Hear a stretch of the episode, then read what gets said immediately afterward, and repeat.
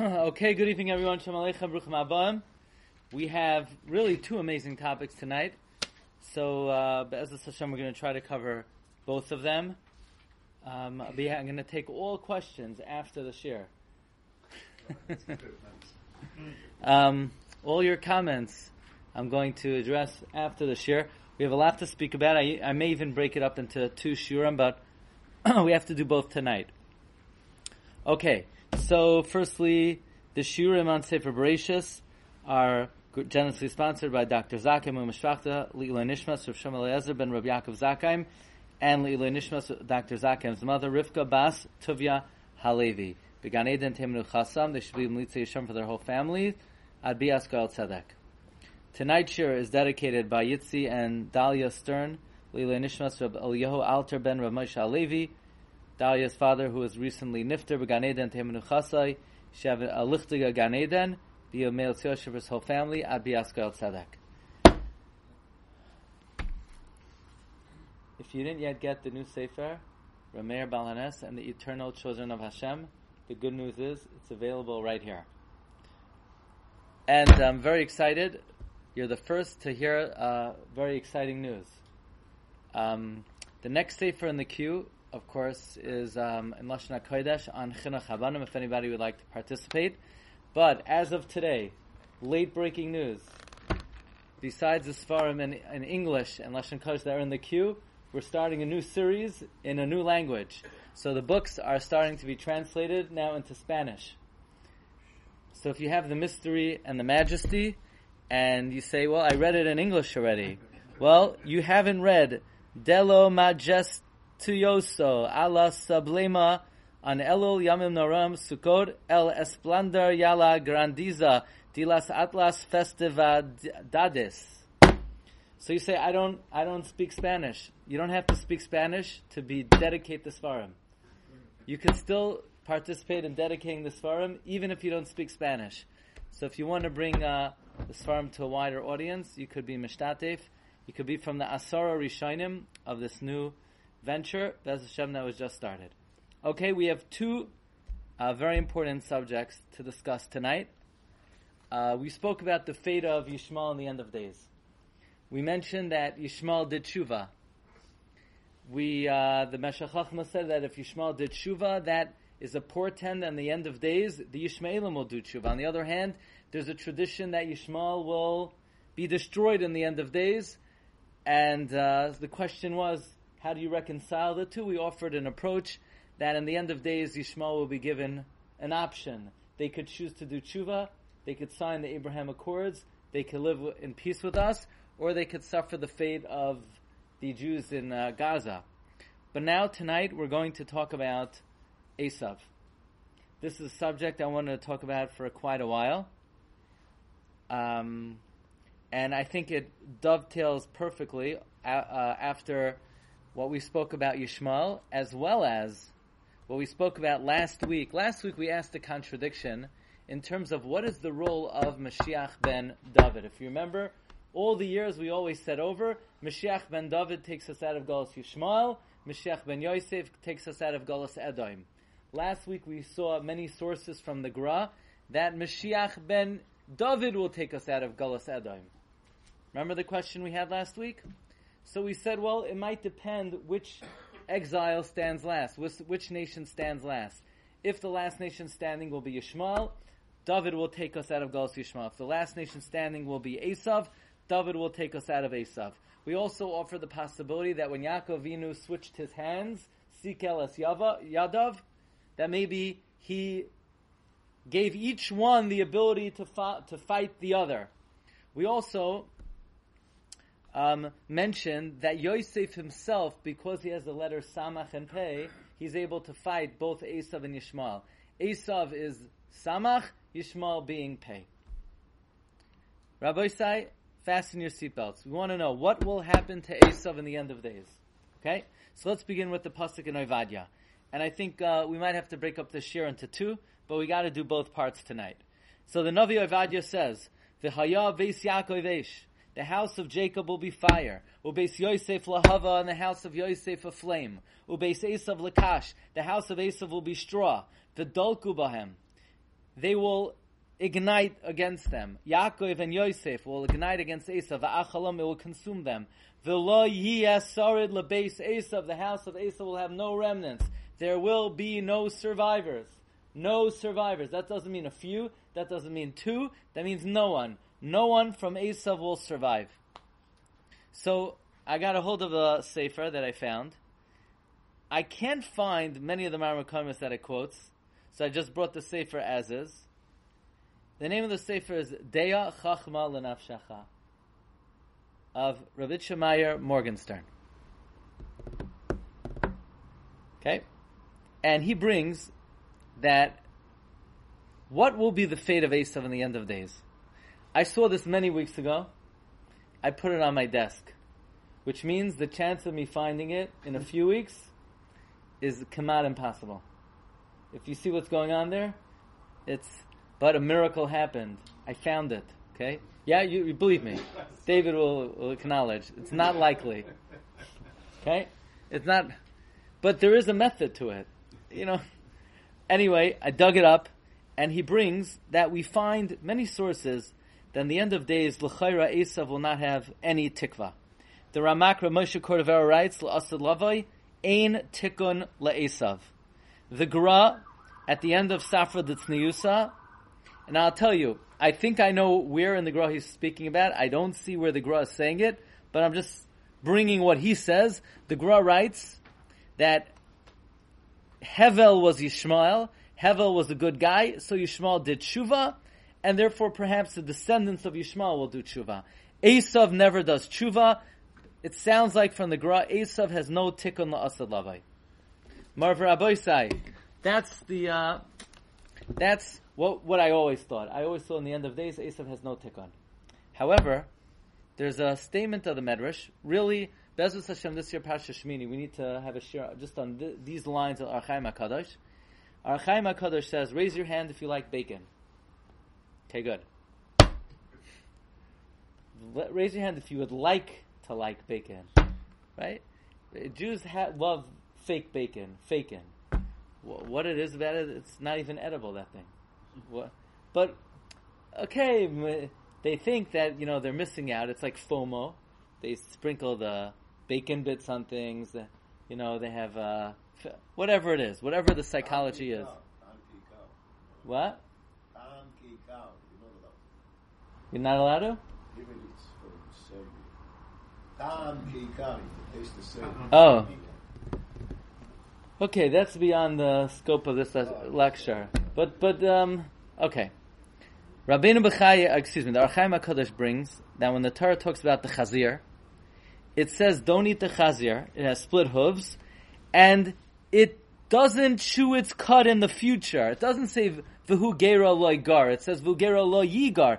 It will not chew its cud. Says Archaim HaKadosh, that's a stipulation. So long as it doesn't chew its cud, you're not to eat it. But in the future, the pig will chew its cud and then it will be mutter. That's why it's called chazir. Yachzir leheter rishon. It will revert back to its original heter. La'asid lavoi. All McDonald's will be kosher, not just in Argentina. All pig will be kosher. And it's not that you'll be allowed to eat it. Rather, it will chew its cud. The pig will chew its cud. Now, what nation does the pig represent? The pig represents Esav. Just like the pig is a head with a body with no neck, Esav and the Samach Mem are sandwiched one onto the other. So if the pig will become kosher, la'asad lavai, doesn't that seem to indicate that Esav will do tshuva la'asad lavai? Furthermore, the Medrash Talpios, the Medrash Talpios was written by Rabbi Eliyahu HaKoyin of Izmir. He says that the uh, reason he quotes Rabbeinu Bechaye, I don't think it's extant in our Rabbeinu Bechaye, that la'asad lavai, the pig will become kosher, which is a good thing. Sometimes people have uh, open heart surgery and they replace valves or arteries with the v- arteries of a pig. So don't worry. Don't think you're not kosher now. One day you'll be kosher. And um, the the Medrash Talpios brings something out of this world. I don't know where this comes from. Shlomo Amelch built the first base of Mikdash. Zerubbabel built the second base of Mikdash. The third base of Mikdash will be built by Esav. Don't look at me. I'm just reporting to you what he writes. And Esav will revert back to being kosher Um, and that's the meaning of vigar ze'evim keves, meaning the Jewish people who are compared to a lamb will live with wild animals. So we have a number of sources. The Shlach Kadosh also brings this that the pig will be kosher asalavai. So the question is, what will happen to Esav in the end of days? Do we say, like the Navi Ovadia seems to say, like the Goin seems to say, like Ramosha Cordovero seems to say, that Esav has no tikkun la'asalavai, or do we say he's like the pin, the pig, that will make a, a comeback la'asalavai? Yeah, that's the question. So, Rabbi Meir Morgenstern makes an attempt, quoting a sefer called Tairas Chacham. Anyone here ever go to Harazesim? Yeah. Did you ever like go to the farm there, or you just like went to one place with like thirty people with guns? Did you ever do a proper Harazesim? Did you go down to Archaim Hakadosh? Yeah. Who else is there? The Ben Who else? Rav Shlomo Sharabi, and next to Rav Shlomo Sharabi is a Talmud of Shlomo Sharabi, Chavrusa the Chida, Rav Chaim Di La Rosa. I don't think we ever quoted him before. Rav Chaim Di La Rosa. Rav Chaim Di La Rosa wrote a Sefer Toiras Chacham. So says Rabbi Shemeyer Morgenstern that could be really La'asid Lavai, Esav will have a tikkun. And Esav will revert back to a state of kashrus. But everything in this world is relative to something else relative to Yishmael, Esav won't have a tikkun. Meaning like this, Yishmael will do some type of tshuva, and therefore his children will do, do tshuva. Everyone ultimately has a tikkun, some take a lot longer than others. So in the end, in the end, the Esav will get us to do tshuva, and they'll turn around, but it will take so long, and it will be so against their will, and it will be so protracted that vis-a-vis relative to Yishmael, they don't have a tikkun. But they do have a tikkun. And even Yishmael, they don't really have a tikkun. It's only rel- relative to us they don't have a tikkun, but they have some form of tshuva. But when we say that Esav doesn't have a tikkun, it doesn't mean ever, forever. It means relative to us and to Yishmael, they don't really have a tikkun. But I want to bring to your attention the unbelievable comments of the Chizkuni. Reb Chizkiyo Chizkuni, one of the Rishonim. He's discussing Yishmael's tshuva, one of the proofs that Yishmael did tshuva is the fact that it says by Yishmael, Alashana Vayigva, he expired. Anybody, anything that expires, it means they're a tzaddik. Orange juice, you know? No, just joking. It's a kasha. Why does it say by the Dar Hamabel? Um, the, the, the, the klal is, whenever it says Gavia, is by tzaddikim. So the Gemara, ah, so um, Rabbi Yosef's kasha, what do you mean? What about the Dar Mabel? So Chazal say it's only Gevia ve'asifa. I, Chazal say, what about Yishmael? It says Gevia ve'asifa. Says the Chizkuni, Yishmael did tshuva. That's our Gersa in the Chizkuni. But there's a Gersa in the Chizkuni, an unbelievable Gersa, I was not aware of it, where the Chizkuni says, Ve'esav nami tshuva avad. Esav also did tshuva. You like that? You do? In the footnotes, in the Mosad Rav Kook edition, he brings in an in an from an ancient uh, one of the Gersois in the Chizkuni is Esav also the tshuva. By the way, in Chizkuni Maduras Knesses Shraga, he also brings that Esav Nami Tshuva Ava. Now, where does that come from? Did you ever find Esav doing tshuva? We don't find that he did tshuva. Yaakov Avinu encounters Esav. Esav wanted to kill him. And then later on, when Yaakov died they wanted to bury Yaakov, Esav said, over my dead body. So where do we ever find that Esav did some type of tshuva? So we have to explore that.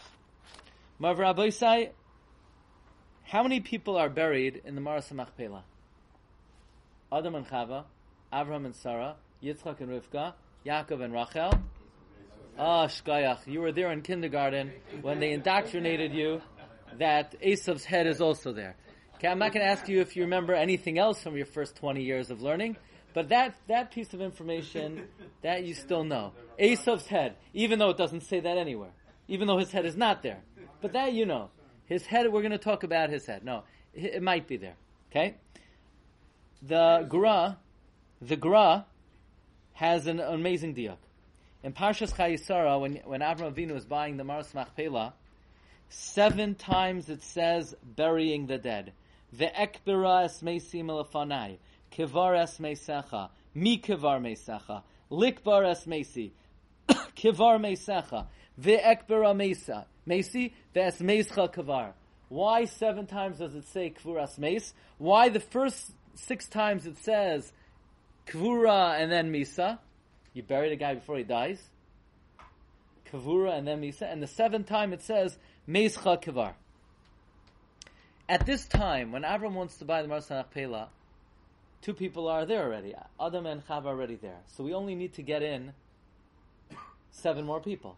So perfect. It says seven times burying the dead.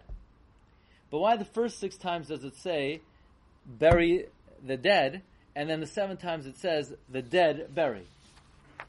The answer is, says the Vilna Gaon, tzaddikim are alive even when they're dead, and Risham are dead even when they're alive. The seven times it says burying the dead represent Abraham, Sarah, Yitzchak, Rivka, Yaakov, Leah, Esav. Six times it talks about burying the dead. You know why? Because tzaddikim are alive even when they're dead. So do tzaddikim ever die? The Gemara asks, do tzaddikim ever die? Doesn't the pasuk say everyone returns to the dust? The Gemara says in Shabbos, a minute before resurrection, the tzaddikim die so God could resurrect them. But until resurrection, the tzaddikim are always alive. Says the Gra. So by the tzaddikim, it's kevar mesacha. First they're buried, and then they die. But by Esav, whose head is in the Maras HaMachpelah, he was dead even before he was buried. He was always dead. So he's meischa kavar. So this is a reference to the idea that Esav's head is in the Ma'aras Hamachpela. Let's examine that because uh, the first part of the shir is the fate of Esav in the end of days, and then the second share will be who killed Esav. Okay. Let's start with Pirkei Rebbe Lezer. Pirkei Rebbe tells us a story. That at the end of the life of Yaakov Avinu, they come to the Maras Machpelah. Esav comes from Har Seir to start up a whole fight with them. What does Yosef do? Yosef sends Naphtali to go down to Egypt to bring the document of sale. Naphtali Ayala Shlucha. Chushim ben Dun is there. Come on, help me out. Everybody knows Chushim was. Good. That's the other thing that you remember. Good. And, um, and they ask, he asks what's going on, and they and he points. They said this guy is stopping Yaakov from being buried. He whipped out his sword. He cut off Esav's head. By the way, effectively ending the fight. That works, by the way. If let's say you're fighting with somebody, and you don't like what they're saying, if you chop off their head, that's the end. Uh, this way, why have a machlekas? You know, it's a peaceful. It ends things b'shalom. It's hard to it's hard to fight with somebody if you okay. That's what Chushim ben Dan did. So what did Yitzchak do? Now where was Yitzchak at the time? He was buried. Yeah, but he's alive. We already said that tzaddikim. Yeah, he picked up Esav's head. He prayed to God, have mercy on him. It's not his fault. God said nothing doing. Okay, so Chushim ben Dan he killed Esav. He knocked off his head. Also, if you look in Targum Yonasan ben Uziel, it says the sons of Yaakov carry uh, Yaakov to um, the Maras HaMachpelah, and Esav is there. He's not al- allowing Yosef to bury his father, so they send Naphtali. He runs to Mitzrayim. He comes back in the same day. In the meantime, they tell Chushim ben Dan what's going on. He took a sword. He cut off Esav's head. His head rolled into the into the Ma'ara, and it was buried next to Yitzchak. His body is buried in the field of uh, of no, that's not what it says. You see, the Pirkei Lezer says Where is the body? Where?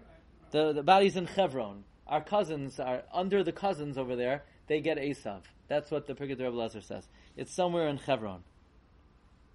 It's in Chakal Kefalta. It's in the field of the Marasa Machpelah.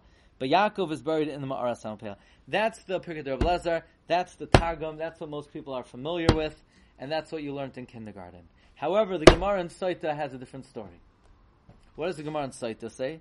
The Gemara in Saita says they got to Ma'ara Hamachpela. Esav said over my dead body. Esav said, "Come on, you know there are four pairs over here: Abraham, um, Adam and Chava, Abraham and Sarah, Yitzchak and Rivka, Yaakov. You took your share, and Leah. One second." Leah gets half, so Esav says, I get the other half. You gave your half to Leah. So Esav says, I should get the other half. So they said, what do you mean? You sold the birthright, the, the Bechar, to Yaakov. So he says, oh, so, who cares? There's three portions. There's the, there's the firstborn, there's my portion, and there's his portion. So I sold the birthright. I sold the Bechar. Fine. He already took 50% of the Mara. I get at least uh, 33%. You can't bury him here. He's being buried on my. You, are gonna. He ha, he's entitled to 17 more, percent more. I'm entitled to 33 percent more. Because think about it. There between Yaakov and Esav, there are three shares. Yaakov gets two. Esav gets one. Yaakov took half. He gave it to Leah. I should get the other share. Esav says. So they said, no, you sold the whole thing. He said, prove it to me. Where's the shtar? They said, Oivai, we left it in uh, Egypt. They dispatched Naphtali to go get the shtar. In the meantime, Chushim can't hear a thing. He says, what's going on over here? They point to the red guy. They said the red guy is stopping. Chushim says, this chalaria is stopping the burial, and in the meantime, with this Yaakov Avinu, the Gadol, although he's going to lie here in uh, in Bizayon, he whips out a sword. He he hits him on the head. Esav's head, nothing happened to it. Sorry, I know this is very um, traumatic, but what they told you in kindergarten, that didn't happen. Why they preferred to tell you that a head actually fell off, why they felt this would be better for your emotional development. Maybe, maybe because what the Gemara says, he hit him on the head and Esav's eyes popped out. Maybe that's more traumatic. I mean, they probably discussed this with various therapists, and they came up that it's better for children to hear that someone's head fell off than their eyes popped out. okay? And um, the Gemara says the eyes of Esav fell out and they rolled on the floor next to the feet of Yaakov. Yaakov opened up his eyes and he laughed. Yismach tzadik kichaza nakam pa'amav yirchatz b'dam. Many people asked, you know, when the guy cursed Israel and then he dropped dead, whether you're allowed to be happy about it. Yaakov, Esav's eyes rolled to the feet of Yaakov, and Yaakov laughed. So, okay, um, v'hamevin yavin. Okay. The ibud risham rina. So, so, the, so then where, where is the, the rest of him buried? Where is he buried? The Gemara doesn't say. All we, so far we have the Targum Yonasan ben Uziel that he's buried in Hebron. We'll see. There's another opinion. The Karanoira says, why did Esav's eyes fall out? I knew you were going to ask that question. Because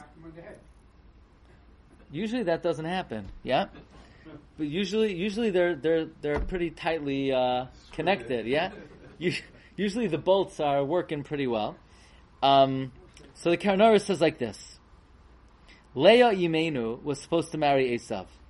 And by crying, she took herself out, out, out of the destiny of Esav Harasha. But Esav said, if I can't marry her while I'm alive, at least let me be buried next to her. And because he put his eyes on what didn't belong to him, the Karnaira says his eyes fell out. Let's try to understand a little bit why Esav's head is buried in the Machpelah. By the way, I want to share with you the Chida brings from the Mekubalim, not only his head, also his feet. Okay, in case you were wondering, that they definitely didn't tell you in kindergarten. That would be mu- much too traumatic if he got hit on the head, his eyes popped out, and his feet. How did the feet get there exactly? That would have been too much. But I'm telling you now, now that you're an adult, you can handle. The Chida brings on in Yirmiyah that the Mekubalim say the feet of Esav. If you look at number twenty-three, are also buried in the Ma'aras HaMachpelah. Why is Esav's head in the Ma'aras HaMachpelah? So there's an idea like this. Rabbi Yisrael Salanter would say, the greatest distance in the world is between the five towns and Lakewood. No, I'm joking. What would he say? The greatest distance in the world is between, I mean driving time, is between the heart and the mind. What does that mean? Everybody knows what the right thing is.